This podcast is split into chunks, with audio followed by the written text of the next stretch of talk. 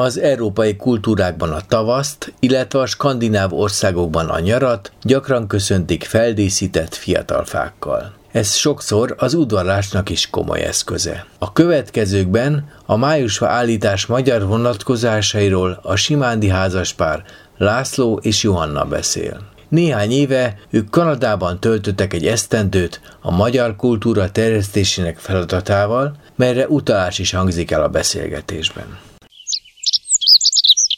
Május 1-éhez kapcsolódik a májusvállítás szokása, viszont maga a májusvállítás szokása tulajdonképpen a pünkösdi ünnepkörnek is a része, vagy legalábbis annak tekinthető, mert bizonyos tájegységeken május 1-én állították a úgynevezett májusfát, amire majd mindjárt kitérek, hogy pontosan mi is, de másút pünköstkor, tehát konkrétan pünkösd ünnepén állították a májusfát, és ehhez kapcsolódtak szokáshagyományok. Tehát tulajdonképpen, ha a május 1 májusfállítást nézzük, az is tágabb értelemben a pünkösdi ünnepkörnek a része, és sok helyen pedig konkrétan kapcsolódik hozzá, mert a május 1-én állított májusfát, az pünköstkor bontották le, illetve a lebontás előtt még pünkösd során kapcsolódtak hozzá különböző szokások, a fára való felmászás, a fára előzőleg felhelyezett kalács, bor, pálinka és egyéb dolgoknak a virtuskodással egybe kötött megszerzése. Ez azt jelentette, hogy akár a híres pünkösdi királyválasztások során a legények megpróbáltak ezen a lecsupaszított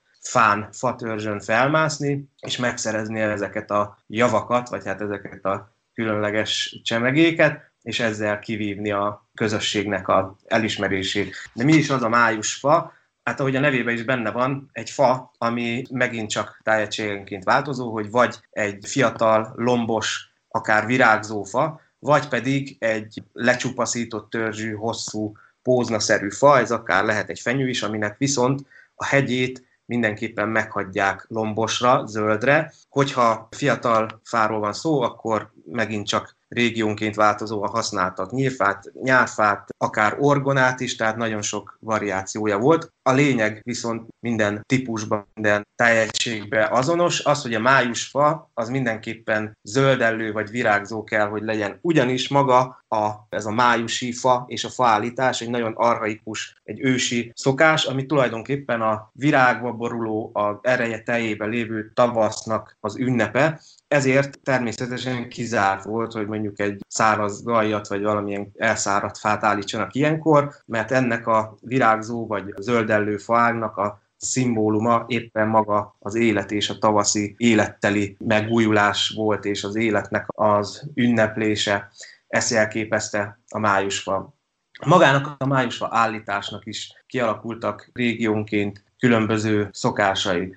Az egyik az az, hogy az adott közösségnek, falunak, településnek a központjába állítottak egy nagy májusfát, ez már csak a méreténél fogva is egy közösségi alkalmat és tulajdonképpen közösségi munkát kíván, hogy ezt a fát megszerezzék, előkészítsék és felállítsák. Általában a kocsma elé állították, na most ebből nem kell semmilyen messze menő következtetés levonni, ez nem feltétlenül a italozáshoz vagy a kocsmához közvetlenül kapcsolódó szokás volt. Egyszerűen azért állították oda, mert a kocsmák ugye általában a falu közepén helyezkedtek el, és ezek közelébe állították fel a májusfát. A májusfát azon túl, amit az előbb mondtam, hogy akár lecsupaszították a törzsét, azon túl fel is díszítették, a már említett kalácsot is tehettek rá, vagy boros pálinkás üveget, de mindenképpen kerültek rá még plusz díszek, még akár a zöldellő virágzó fára is. Színes szalagok, krep vagy szalagok, sőt, akár még a húsvétról maradt hímes tojások is rákerültek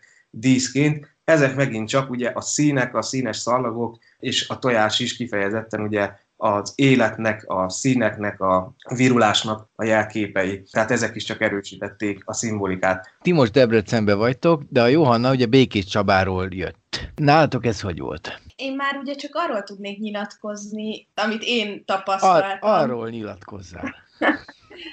Mivel én még mindig a 20-as éveimben vagyok, ezért már nagyon, nagyon itt a 21. században értem el azt a kort, amikor nekem állíthattak volna májusfát, és sajnos nekem akkor nem állítottak májusfát, és nem is vettem észre egyébként, ahogy sétáltam volna Békés Csabán, hogy sok helyen állítottak volna. De egyébként utána pont a férjem állított már nekem májusfát, nem hagyományos módon, mert hogy nagyon távol voltunk egymástól ugye Kanadában, úgyhogy én a ház elé állított májusfa helyett egy videó szerenádot kaptam.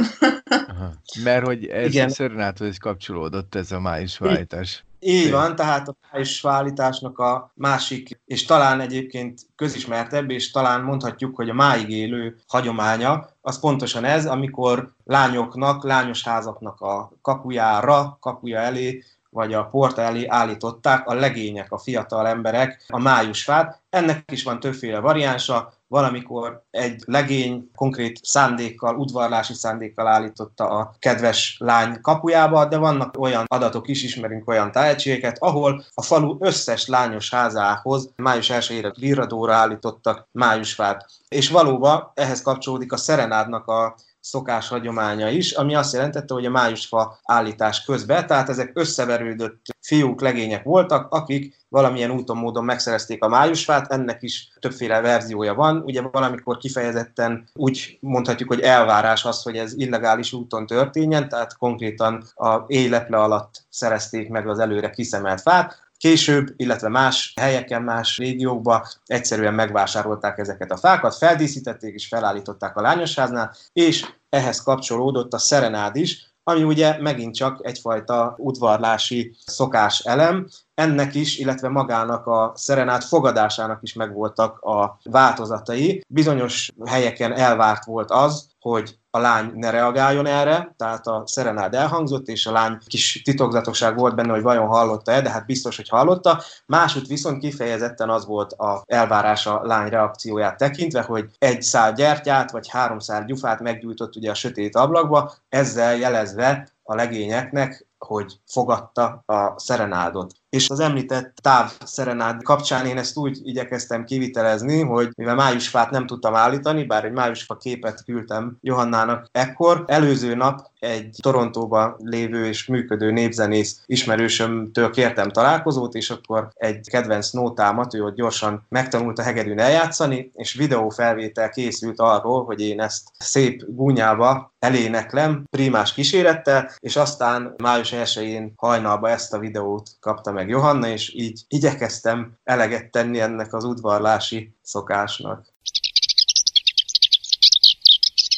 Pap Johannát és Simándi Lászlót hallották a májusvállítás hagyományáról.